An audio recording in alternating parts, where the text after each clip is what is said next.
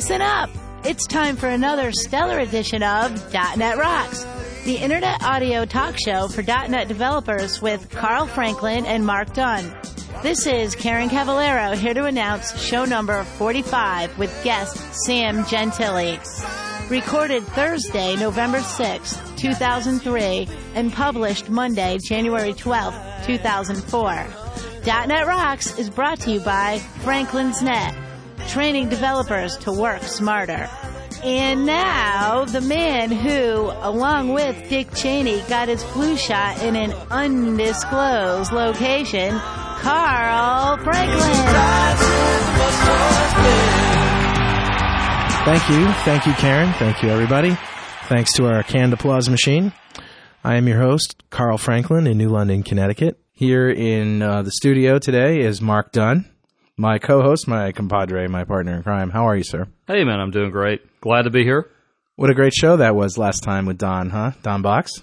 Man, I was jacked up higher than. Uh, no, I think you've already done that joke. I've already done that joke.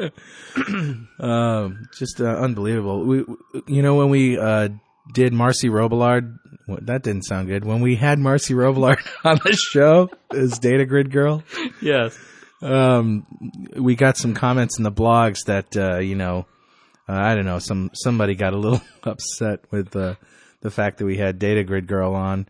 I don't know why. Uh, he says, "Why don't they interview XML Boy?" And they had a link to Don yeah, Block. So, yeah. well, uh, hey, hey, I, am going to quote Emeril Lagasse: "Get your own show." That's right. so there you have it. We've yeah. done XML Boy. We've done the Data Grid Girl. Now get your own show. Yeah. well, what what's on uh, on deck for tonight, Carl? Well, tonight uh, our guest is uh, Sam Gentile. He is one of the original developers of Extreme Programming on the wiki site, and he has been credited in both the Ron Jeffries and Kent Beck's books on extreme programming. Uh, he has had one of the first .NET blogs in the .NET community, and uh, has been around doing lots of stuff: C++, VB6, COM, .NET. Knows a lot about uh, cross-platform uh, capabilities of the .NET framework and is a huge science fiction fan. Would you please welcome Sam Gentile? How are you, Sam? Great. Glad to be here. Thanks for having me. Hey, Sam. I'm a big uh, sci-fi fan myself. Cool. Yeah, I've got about, uh, I'd say, somewhere in the order of about 3,000 works of science fiction. It uh, has totally consumed uh, some of my spaces in the house. Wow, you uh, you're you're a more voracious reader than I am, I think. Unfortunately, I haven't read them all, or probably half of them, but uh, I collect them in the hopes of someday reading through every one of them. However strange that sounds. Who are your favorite uh, authors there, Sam?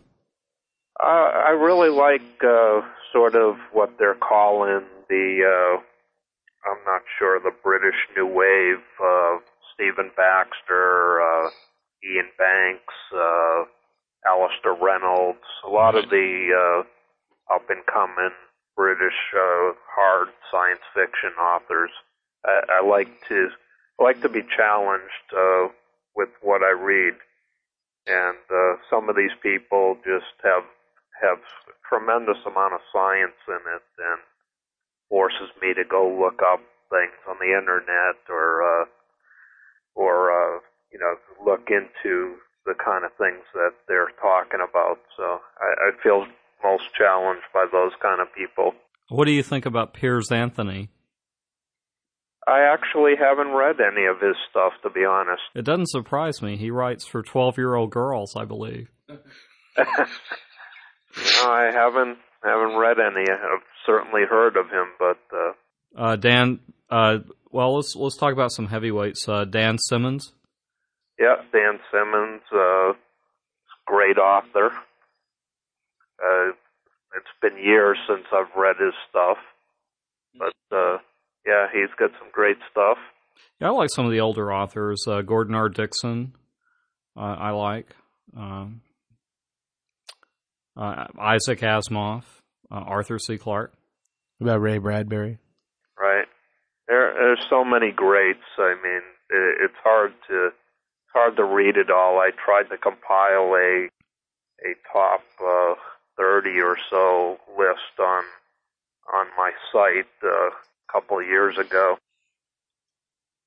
It uh, it's it's hard to narrow it down to 30. Well, let's talk about extreme programming. So, so that was your idea? Oh no no no. You're just one of the original.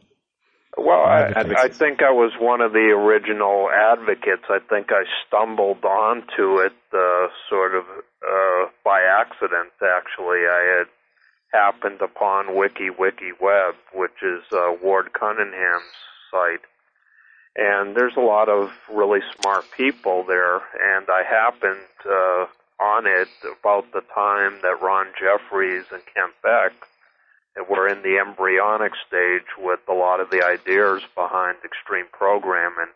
And uh, uh, basically, I I started off really by playing devil's advocate, and uh, because I had grown up like a lot of other developers with big big design up front and process, and Right. I, I had worked in the past for Raytheon and Department of Defense, and you know, so I, I sort of inbred with this whole idea of process and uh, Well, and doing things like Rational Rose diagrams and and so a lot of the ideas initially in extreme programming really took me for a loop. I mean, they flew in the face of basically everything I've been taught.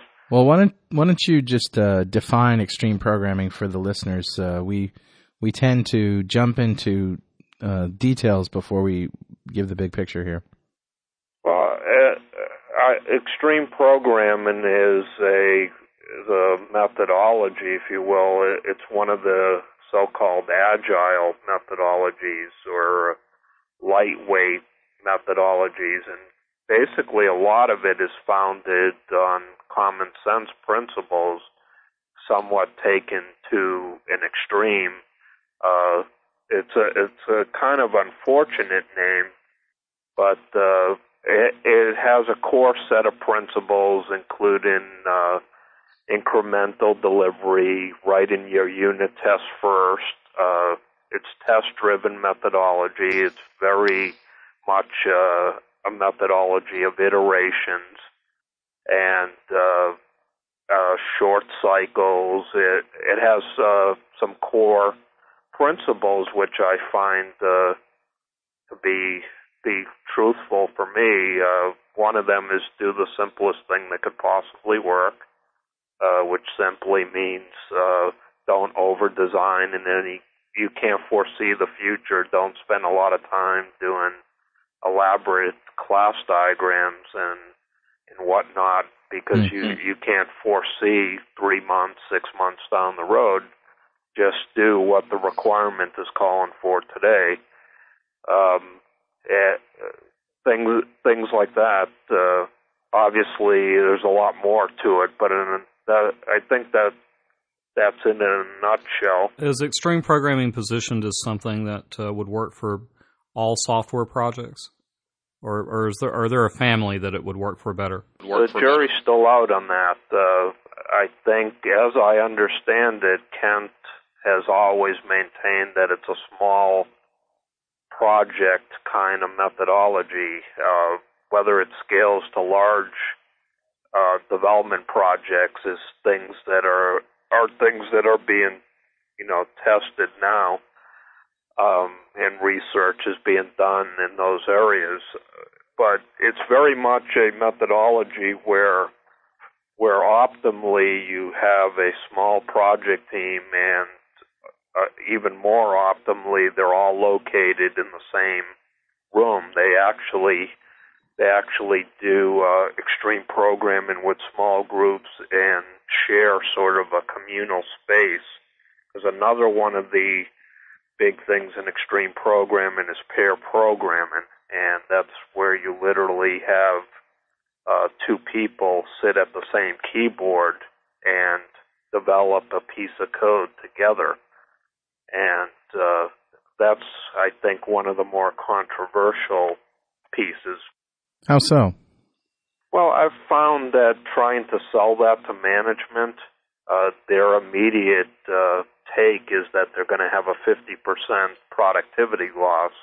Oh, I have to put two developers on the same piece of code, so instantly I'm going to lose 50%.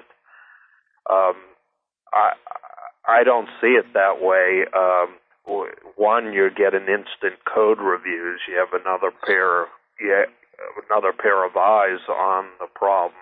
Right. And two, you have this sort of very synergistic kind of design process going on where where the two of you are are basically finishing each other's thoughts and you know did you think of this? No. Um, so. So it'd be kind of critical you like the guy that you're paired with right? I mean you'd have to get along. Yeah. Yeah. Uh, i've i've been lucky in the people i've paired with uh, are you know fairly good programmers and uh I've had some pretty peak experiences with it myself. Um, you know, just better. The the sum is uh, greater than the pieces, or whatever the saying is. Well, now, Mark, you had some uh, experience, or your company you worked for. Right. Uh, I didn't have firsthand experience with extreme programming. I did work for a company, a consulting company at one time, that tried to uh, implement a, uh, I'd say, a medium-sized project. They had uh, about 14 developers that were working on it at one time, and the uh, the architect for the project was a big advocate of extreme programming and got them to try it. And uh, you know, it it just didn't work for them. Uh, that's not really, you know, me jabbing extreme programming. It was just it could have been they didn't implement it the right way. But I, I did, you know, from uh, observation, see that they had two developers uh, basically sitting side by side working on the same code uh, which I thought was interesting. And and as Sam mentioned, uh, management perceived early on that that they weren't being as productive as maybe they could be. Right. And uh, you know the the project could have failed for any number of reasons, but uh, you know ultimately they they rejected extreme programming and went back to more standard methods. Sam, does it take a, a certain kind of uh, developer, uh, psyche wise or personality wise, to benefit to do this uh, coupling programming? I, I can't speak universally for it, and I don't want to speak for Kent and you know obviously the people that developed it. But my opinion is uh, is one it requires a, a commitment up front from the entire development team. In other words, you, and from everybody around them, management, whatever the structures are in the company or else it doesn't succeed. Uh, and pretty much everybody has got to be, you know, on board with doing it. Uh, there really isn't. Uh, that can be hard to achieve. In Wiki, they they say you're not doing extreme programming unless you're doing all of it. Uh, I'm not sure if I agree with that, but obviously, if Kent is saying that and it's his methodology, then uh, maybe that's that's the way it is. Well, but you know how it goes with people who in, invent methodologies. I mean, it becomes their life work, you know, and, uh, exactly. and they want to see. Uh, a little bit biased, I think. Maybe yeah, is yeah. The, it's like someone calling your baby ugly. I mean, you just, right. you know, you don't like it. Well, the the the big thing for me is that uh, the focus on test-driven development I mean, just taking that piece of it has been very rewarding for me. Uh, the the writing the unit test first requires you to look in advance at your code at how someone else may call it, and uh, it it has been it has been a rewarding experience for me. It has changed the way that I design my classes, for instance. I think a lot more about what a potential caller of such would expect, and I start to code it, then I add pieces, and I go go in cycles to make, to see if uh, to see if uh, I'm passing my unit test. Now, the one cool thing about doing this in .NET is that there's a a tool. I'm not sure if you guys have worked with uh, called NUnit, Nope. Uh, where where there's these test harnesses for for extreme programming, and basically uh, they give you the ability to write these unit tests. You can subclass off of a pre-built test case or test class. The problem with most of it is that is that you actually have to compile it in with your application. The one for VB6, uh, as I understand, you actually have to include it in your source code. The one for C++, you have to compile it in. The one nice thing about .NET and its use of reflection is that uh, NUnit is able to use .NET's reflection ability to look at attributes in the code. So literally, you can set an attribute such as test or test fixture, and it will turn it into the appropriate code. Uh, so it becomes, uh, my friend John Lam likes to say, uh, things are a matter of friction. And uh, I really believe that uh, if the friction is too high for something, developers tend not to do it. And in the past, unit tests have had a lot of friction with them. NUnit has virtually no friction. Uh, you can literally just put a, some attributes and write a couple lines of code and within two minutes have a unit test. What I'm seeing in my development groups, uh, you know, we, we tend to use it a lot more now. And, uh, you know, even apart from the rest of the extreme programming methodology, uh, that has infected the way that I code and people around me as well. Right. I, I first actually saw that in a book uh, called Visual Basic Power Programming uh, by Paul Kimmel. Uh, he actually had a URL to uh, the NUnit site. Uh, so, very cool idea. Great book, by the way. Yeah, excellent book. Uh, listeners, buy that book if you're a, a .NET programmer. and look into look into NUnit. Uh, it's definitely it's definitely a great tool. So, Sam, the .NET framework has been around for about three years now. What are your thoughts on uh, the state of what we now call the .NET framework? I guess now in Longhorn it's going to be WinFX. And uh, That's right. what, what do you what are your thoughts thus far? I I was uh, early adopter. I was in the .NET early adopter program during Beta One, developing a product for Navisite. I actually joined in on when it was still called NGWS, and Right. I've actually, uh, well, as of today, shipped my fourth .NET product. Uh, uh, I I have seen radical benefits in terms of shortening the development cycle.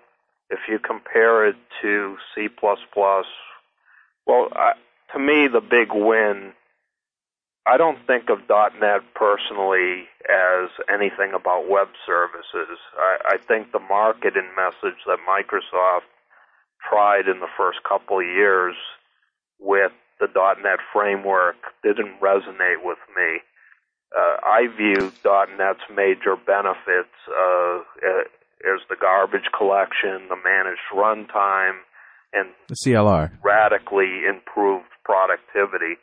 Um, coming from a, a big C++ background, um, C++'s Achilles heel is that it gives you all the power to shoot yourself in the foot, and that includes having to manage your own memory, and if you don't properly delete things, you cause memory leaks, and at best, they're just leaks. At worst, they're absolute access violations. Man, I hear you. I've tried to I've tried to do C a few times, and it it made me want to shave a cat. I mean, I, it was very frustrating for me. Well, I very reluctantly gave up C++. My first uh, Shave a cat? What the hell was that? I don't know. I'm Shave sorry, a cat. Sam. Uh, what is he talking about? I have no idea. He's Well, I'm, I'm I'm trying to come up with an analogy that expresses, you know, the frustration. it's one of those southern It colloquialisms. is. I mean, you know, He's got to work on the. You got to work on your analogies, dude. yeah. How hard would it be to shave a cat? It would be pretty hard. Yeah. I guess.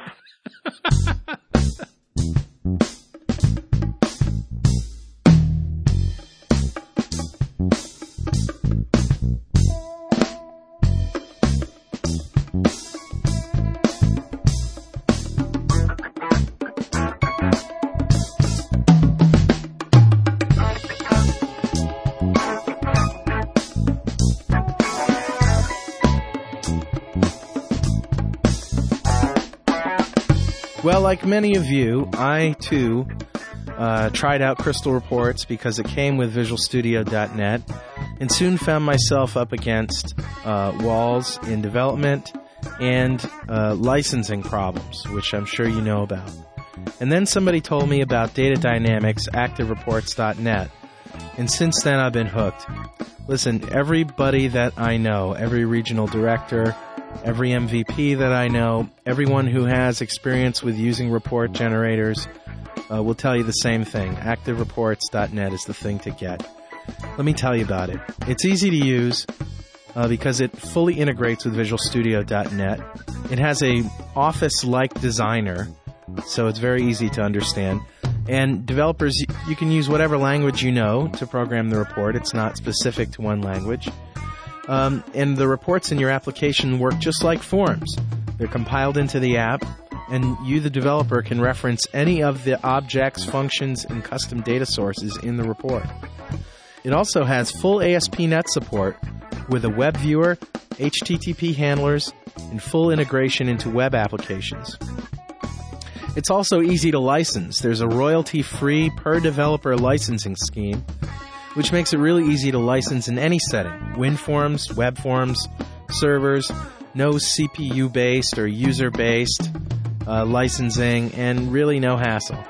Uh, very easy to deploy. You can use Xcopy deployment, complete flexibility. It's just it was just made for .NET. It's absolutely cool. And if you've used Active Reports for VB6, you'll be all that much more familiar with it. Uh, I also want to mention a couple things about the company, Data Dynamics, just in case you don't know who they are. They were established in 1996. They're based in Columbus, Ohio, and they focus on quality components and superior technical support. Most products are bestsellers in the ActiveX and .NET markets, including Active Reports, Active Bar, Sharp Grid, and Dynamic Cube. Check it out. I wouldn't use anything else personally, and uh, you can take my word for it.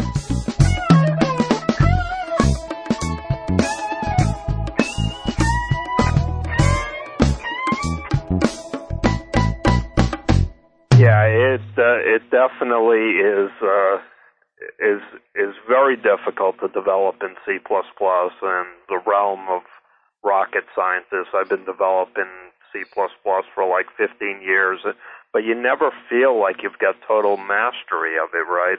It's just got so many arcane details. And, you know, I once heard Don say, let go and let the runtime, you know, and that's really, to me, what uh, the .NET framework and especially the CLR are all about. Right. I mean, get out of that business. If you Right. really think that you can code all that stuff, you're you're just fooling yourself. And that's not what you should be focusing on Right. anyway. You should be delivering business logic for your clients and Right. not spending your t- weekends tracing down memory leaks. That's not what it's about. Right. It's Well- just like writing your own transaction code. Like, why would you do that? You would use ComPlus or Enterprise Services. Nobody in their right mind today would implement two-phase commit uh, coordinator. You know, they would just use the one that's baked into into the runtime. right. Right. So, so to me, .NET in a framework uh, is all about productivity. Just, just improving the development experience uh, so radically for developers that they can do things in a fraction of the time. Sure. Sure. It's a leveling force, right? I mean, we had. If you look at Windows DNA, it, it was just a nightmare. It, you know, you had it typically, if you're a Windows DNA guy like I was back then, and you were developing across tiers, you would on a given day have to use VB6. You might use C++ ATL for some COM components. You use some JavaScript. You would use SQL Server. You, you would use some SQL. I mean, I'm shedding tears now. I mean, just thinking about it. A smorgasbord of Yeah. languages and tools. The point is that all of these tools had had very distinct object models. MFC had nothing to do with VB6, which had nothing to do with Java, which had nothing to do with anything else, and and you know, on a given day, you'd have to switch between all these different class libraries. It's a coming together of uh, common Yeah, benefits. absolutely. The unification. Yeah, it's the unification of languages and technologies. One framework to rule them all. That's right. There we And go. There we go. I like that. And who's better than Microsoft to to be the king of the world? They're the J.R.R. Tolkien of uh, software development. Preach on, preach on. So, what about Com Interop? Do you find uh, Com Interop to be uh, r- as robust as people think? Absolutely, absolutely not. Uh, Really? All right. I, I think that this is where I made sort of my mark in the field, uh, in in the .NET field, uh, and now I have spoken at, on it at WinDev, and I, I get invited to give talks on this, and uh, it's kind of fascinating because most people, when they think about .NET, think about Wizzy WinForms and you know all this cool new stuff you know, and forget about the fact that Microsoft has sold people on the com is love thing, you know, for what I've heard 10 that years, before. and there's Yeah. about you know a couple billion lines of this ugly com code sitting around, and you know, I don't know if it's me, but the corporations I've walked into have not wanted to write WinForms from day one. They want all that good code that they got to to interoperate. And Com Interop doesn't do the job, is what you're saying? Well, I have an essay. I have some essays out there about uh, about this, uh, and I and I've adjusted my take. In a nutshell, uh, a year or so ago, I was doing some work for Groove, a really really awesome Right. technology technology company, and um, we had a lot of uh, Groove's um, design is basically heavily centered on COM. I believe it's like five million lines of COM. Well, t- tell the listeners what Groove is. Groove is a cool product. Absolutely. Groove is a really cool product. Uh, I really would love to give a plug for them. They uh, Ray Ozzie uh, does understands collaboration, in my opinion, better than most people in the world. Uh, I got Groove right off the bat. Uh, I mean, some people just don't get it. You either you either get it and really love the product, or or you really seem to hate it. what is it?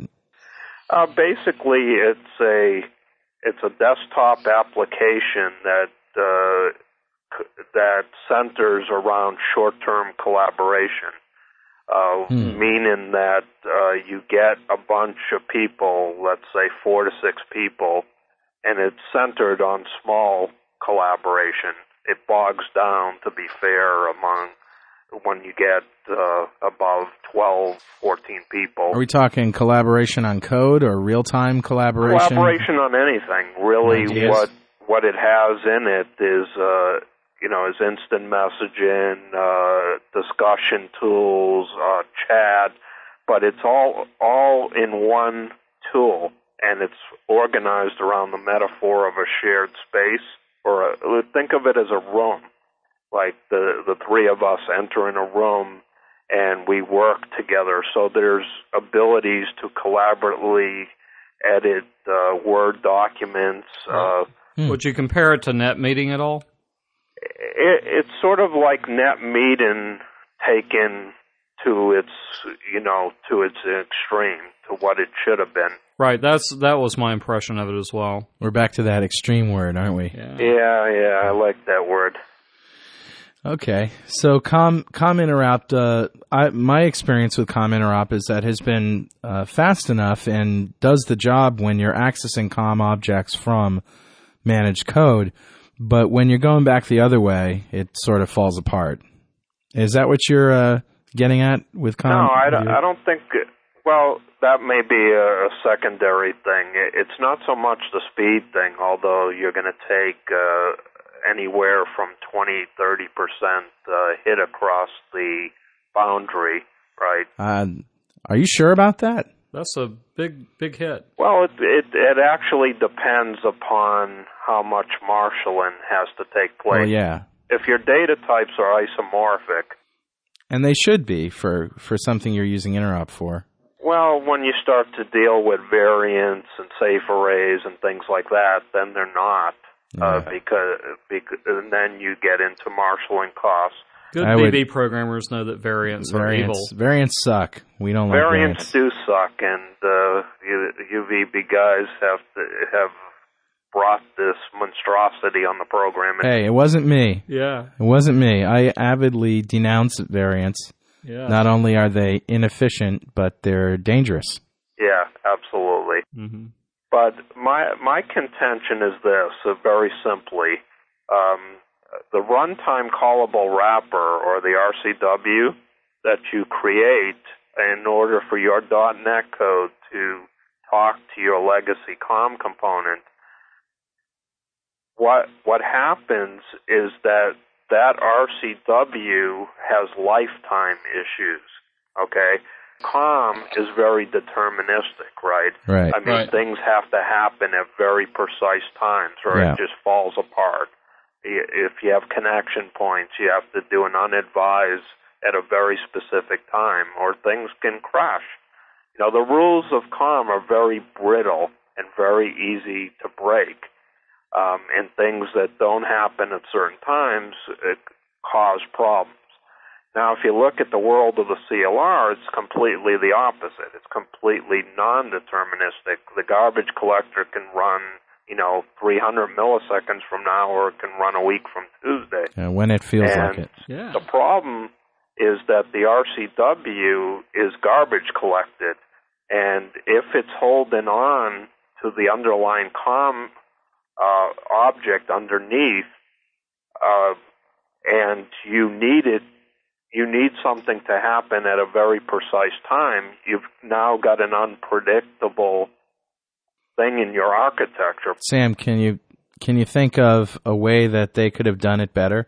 Any any uh, thing they yeah, could have absolutely. I I wrote on this. Uh, there's uh, uh, on my blog. There's a number of essays, and I actually went toe to toe with Chris Brumme, even, which shocked some some people but uh, there's this call marshal.release com object, which says uh, immediately drop all references. My contention is this, and this is what I'm talking to uh, the com interop team of, about some future release that they might consider doing, is that these runtime callable wrappers should implement iDisposable and in that iDisposable code, you could do whatever cleanup you needed to do. Right. And they don't do that? They don't do that. They don't hook, give you that hook. So what happens, and we did this at Groove, is literally you have to sprinkle literally hundreds of these Marshal that release com object calls all throughout your code space. And the problem, problem isn't that it, that it doesn't work it, it does work uh, to a large extent it's just when a pain you in the do butt. that, but your code space gets polluted, right? You have this business logic, and then all of a sudden you get all this code all over the place. Marshal.release com object. Right. But e- even if you implement iDisposable, there's no guarantee that a programmer is going to call the dispose method. That's right. R- right. It's n- it's not an e- it's not an easy solution. Um, and I, I was talking you just had Don on your show, I uh, when I first wrote my essay way back, I was convinced that COM interop was just fundamentally flawed. We were just, and that was the title of my first essay. It got me, of course, really noticed. Uh, but I, I spent some time on Don's couch, his ugly purple couch that he has out in his office in Redmond, and uh, he walked me through the life cycle issues. And you know, you're right. You can't universally implement uh, iDisposable. It, it would help in scenarios with RCWs, but it would not work with CCWs going the other way. So the CCW is shared by multiple clients. And that's going from a com uh, a com pr- platform and trying to access a .NET object as a com object. Right. Mm-hmm. And so they couldn't universally do this without causing other problems. Well, I don't think I don't think there are many people that are doing that going right. to com from uh, from to .NET from it's com. Like, it's like swimming upstream. I frequently get told that, uh, you know, and I've written courses on com interop, and they say, "Why would you even present that side?" Well, the the answer is because there's there's a lot of unmanaged clients still out there, right? Until Longhorn, um, if you want to use any of the shell desktop APIs, you're you've got to use uh, com interop in that direction you you may you will be calling from com potentially to .NET. Well, let's think about that for a minute. If you have uh, if you have business objects that you're writing in .NET that you want to access from your your uh, your VB6 front ends, let's say. Okay. Those uh, you know, in order for you to take full advantage of the architecture, you got to have data sets in VB6. You got to have the ADO.NET libraries, and now you find yourself on a on a pointless mission to create uh, com callable wrappers for the framework that don't exist.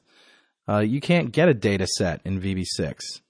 You know yeah, what I'm saying? That's true. What are you going to do with it once you have it? You can't. Now you got to get a data adapter if you're going to use it. Uh, you know what I mean? Yeah, th- that's true. I, I'm thinking of uh, some very specific uses Okay. where, but you can't generally. You have greater type fidelity and in managed code, obviously, and CLR types are not going to map, as you said. Yeah. And I think most people are going to return arrays of ints or strings. And that's exactly. I I'm just saying that that the scenario does exist, although it's orders of magnitude less important than going the other way. So screw them, I say. So screw them. Okay. That's that's my That's answer. a solution. That always works. You can't have it. There. oh, there. Yeah. Uh, I'm kidding, of course. Kinda. Yeah. Well, that brought about a silence. Uh, Yeah, crickets. Put some crickets in there. Little pause there. So, what do you do for fun, Sam? Um, Besides I actually, actually uh, do some of this stuff for fun. You know, like install Longhorn. No, I'm talking about fun, Sam. Oh, real fun. You know, I'm I'm a pretty boring guy actually.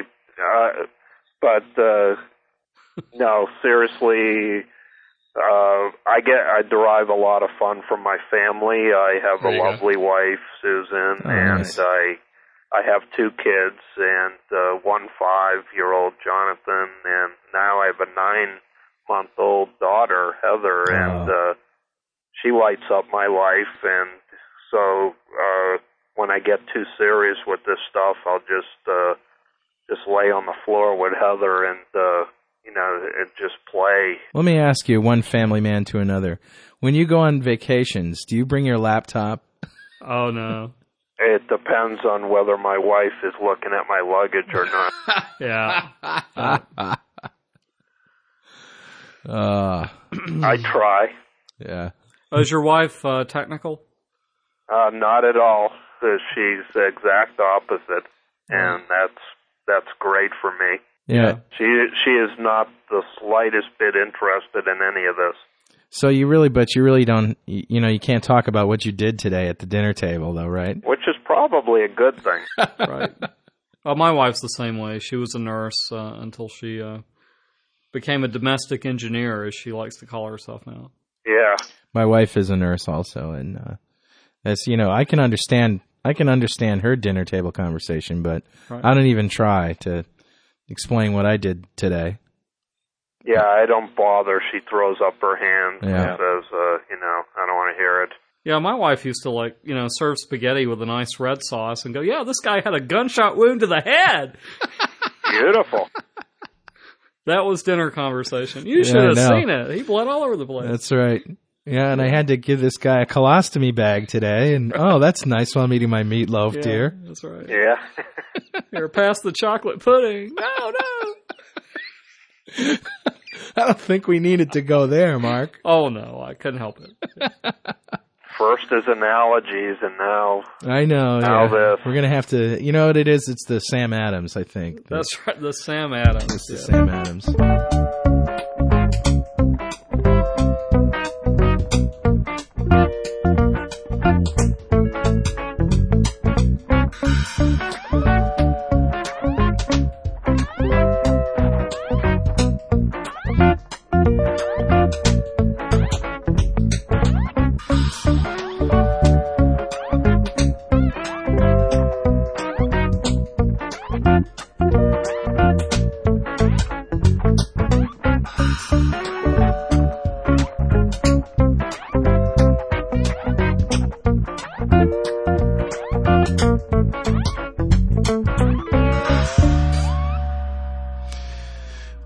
Uh, you've uh, you've written some things in your blog and and uh, about the cross-platform nature or lack thereof of uh, the .NET framework. What do you think about? Well, we asked Don the same question in his um, in his uh, interview. What do you think of the news ab- around uh, Red Hat? Not now they're going to be charging for Linux and uh, Novell buying SUSE. And what do you think of the that does to Mono and Rotor and all those other things? Well, one of the I'm going to step back for just a second uh, before getting to that. Uh, I, I know less about mono than I do about rotor. Actually, uh, I I think mono's doing some fabulous things, but uh, I think I think one point I want to get across is that there's a unique uh, a unique tool or opportunity for .NET developers. I, I just did an INETA talk for Julie Lerman's group up in Vermont. We know Julie. We're a big fans. Yeah, yeah, we I think I was there I the month after you, perhaps. yeah, I enjoyed that thoroughly. Yeah, she Yeah, great. she's got a fabulous user group. Yes, she does. and uh, I stepped out of my comfort zone a little and uh, didn't do my customary uh, INETA presentations on COM interop or managed C++ and decided to try to do something I hadn't done before, which I called Overview of the .NET CLR in Friends. And the friends, of course, being all those terms that people banter around like CTS and ECMA and uh, CLI and MS Corey, and uh, so I attempted in one presentation in a reasonable amount of time to to go through sort of the evolution of uh, COM to .NET, uh, how it originally came out of the COM Plus efforts, and then and then present the CLI. And one of the things people have, I find, have very little awareness of is that is that there is a thing called the CLI, and it's an ECMA standard spec for a virtual execution environment. And this is something, in, as far as I know, Microsoft has never done before, is design something independent of platform, independent, independent of implementation. Um, Let's tell people what CLI stands for and what it is. Oh, uh, common language infrastructure. Uh, you can think of the CLI as the theoretical part. You can think of the CLR, Microsoft's Common Language Runtime, as the implementation of the spec. The spec is the CLI. The, the Microsoft's implementation is a CLR. Um, So it's like a virtual Mono machine. is another implementation. DotGNU is another implementation. So the CLI is a is a spec. It comes in uh, five partitions, and I highly encourage people to actually read this. and because you'll you'll really increase your .NET knowledge. And it just came out in book form. Um, Jim Miller of CLR Group at Microsoft has annotated the spec and made it readable. And but uh, over the last couple of years, a lot of a lot of what I gained came from both the CLI specs and rotor source code. So basically, the CLI in five partitions talks about the common type system, CTS. And as we know in .NET, uh, a string is not in the language; it's it's actually in a CTS type of system dot string. So knowing this kind of stuff helps you understand that it ain't about languages anymore, right? I mean, languages really mattered a heck of a lot more during the Windows DNA time frame. But it really, to me, languages are syntactical sugar in .NET. I wrote an essay called "It's the Runtime Stupid," you know, because people just fail to see they're talking about C sharp and how I how do I translate this beep function from VB6 into C sharp? That isn't what it's about. The CLR is a standard, you know, runtime, and the languages are, are, are just merely expressing the semantics of the CLR. So it really doesn't matter to me what flavor of language someone picks, whether it be C Sharp or VB.NET or Managed C++, because ultimately, in my opinion, 80, 90% of e- either of the languages is, is CLR stuff or BCL stuff.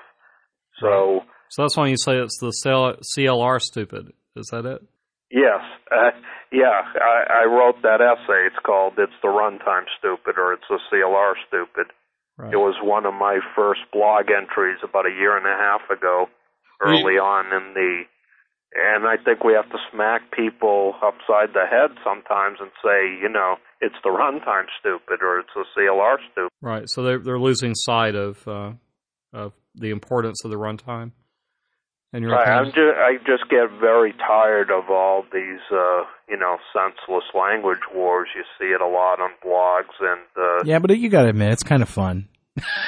yeah, yeah, for the first million times, but you got to remember that I was in, uh, you know, .NET uh, user .NET groups on DM's mailing list three years ago. We already did this yeah. a billion times before most people before the product ever shipped. So by now it's real old. Well, right. that's true. I wanted to come back to you mentioning the CLI. Uh, yeah. Would, would, you say? I'm sorry, I got a little sidetracked, but right. I wanted to return there myself. Well, would would you say that that's uh, basically a roadmap for writing a virtual machine for .NET for other platforms? Yes, it's a it's a standard spec for writing a virtual execution environment, a VM of like .NET. And the really cool thing is that Rotor is an implementation of such. So what's really really cool to me is is being able to see the source code with it as well.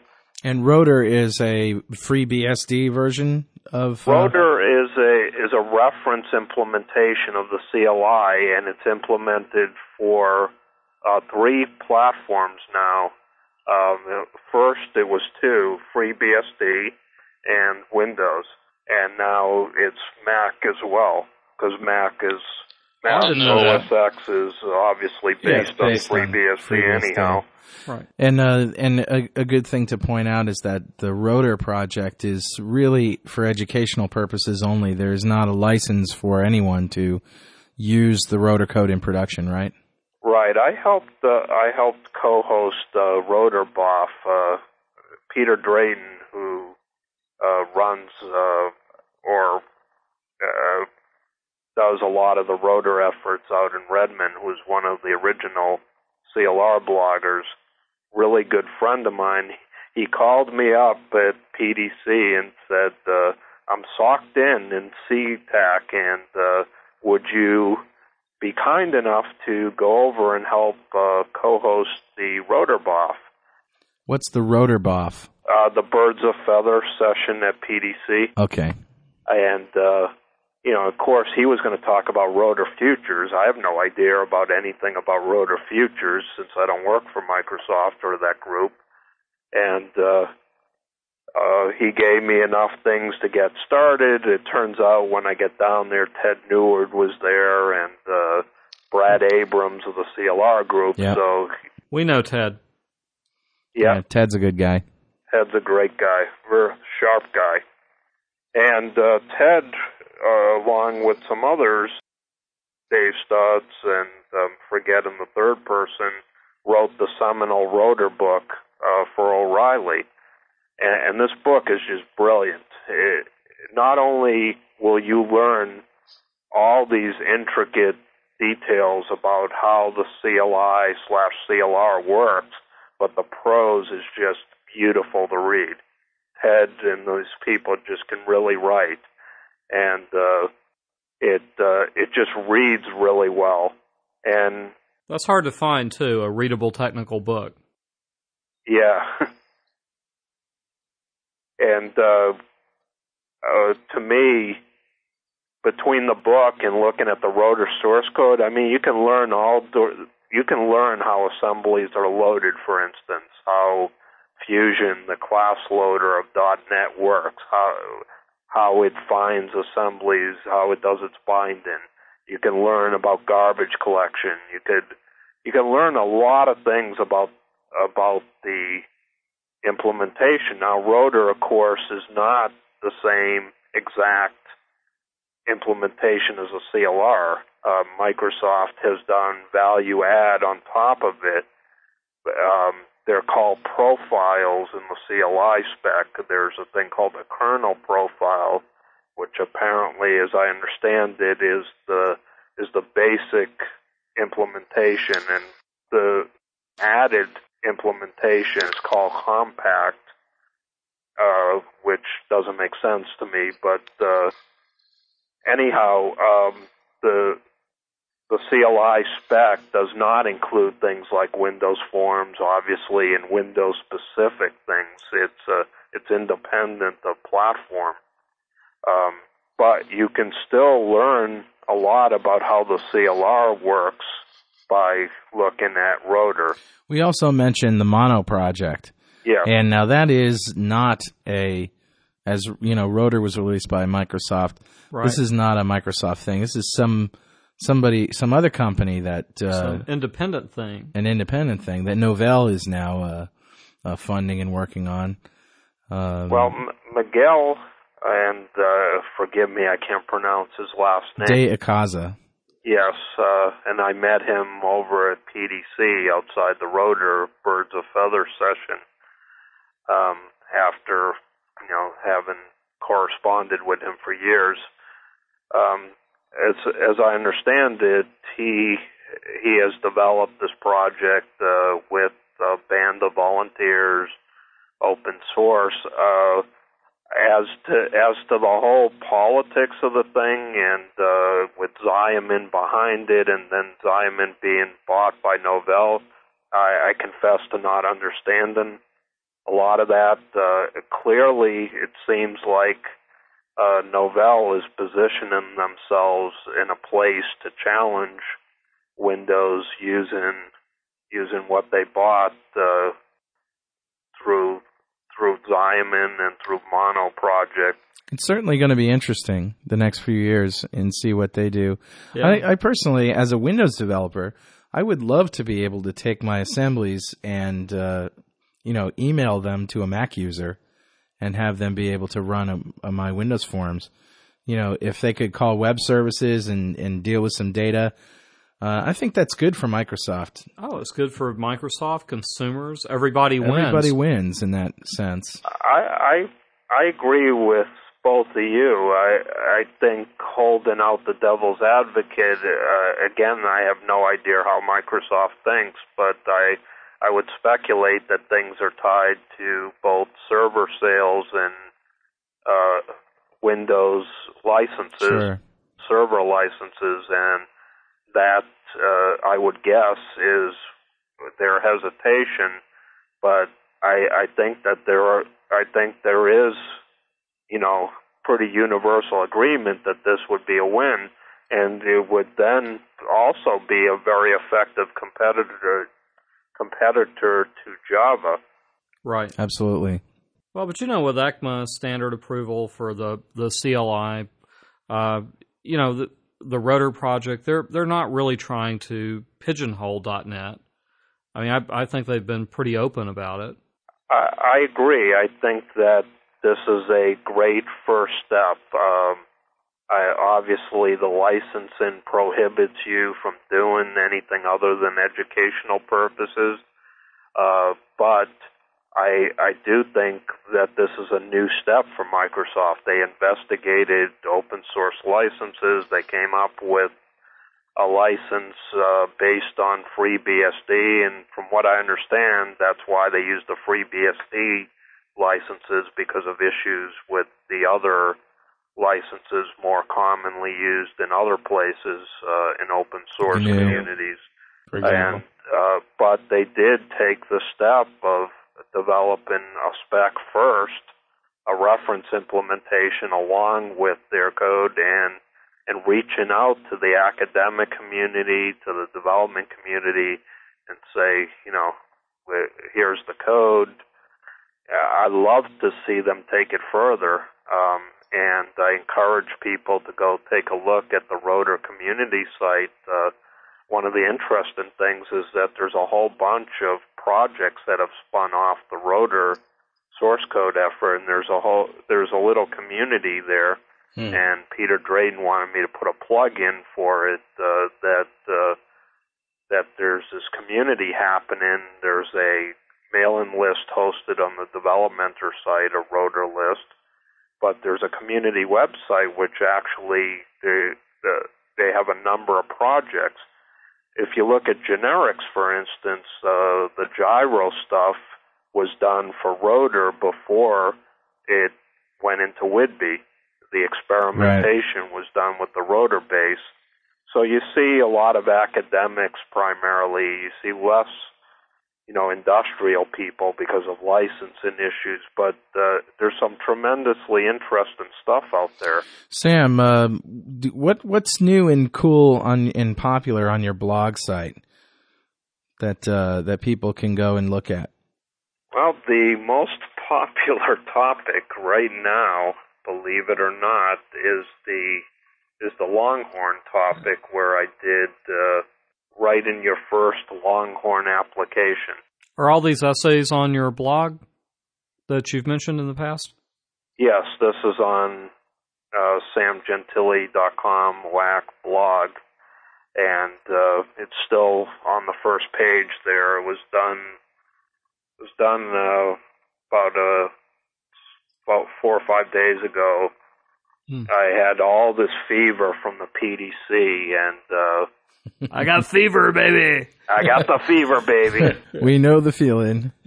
So I, I, I really was actually pretty impressed. Uh, I got to admit that uh, Scoble's, uh, uh, uh, you know, selling of all this uh, reached a, a level that sometimes was uh, a little overbearing.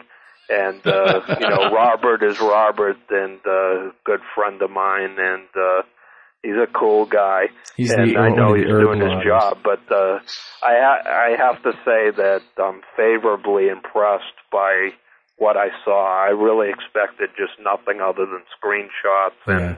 mock-ups and you know code that wasn't useful. So, what does your uh, first Longhorn application involve? Well, it's the it's the most basic one, right? It's Hello World.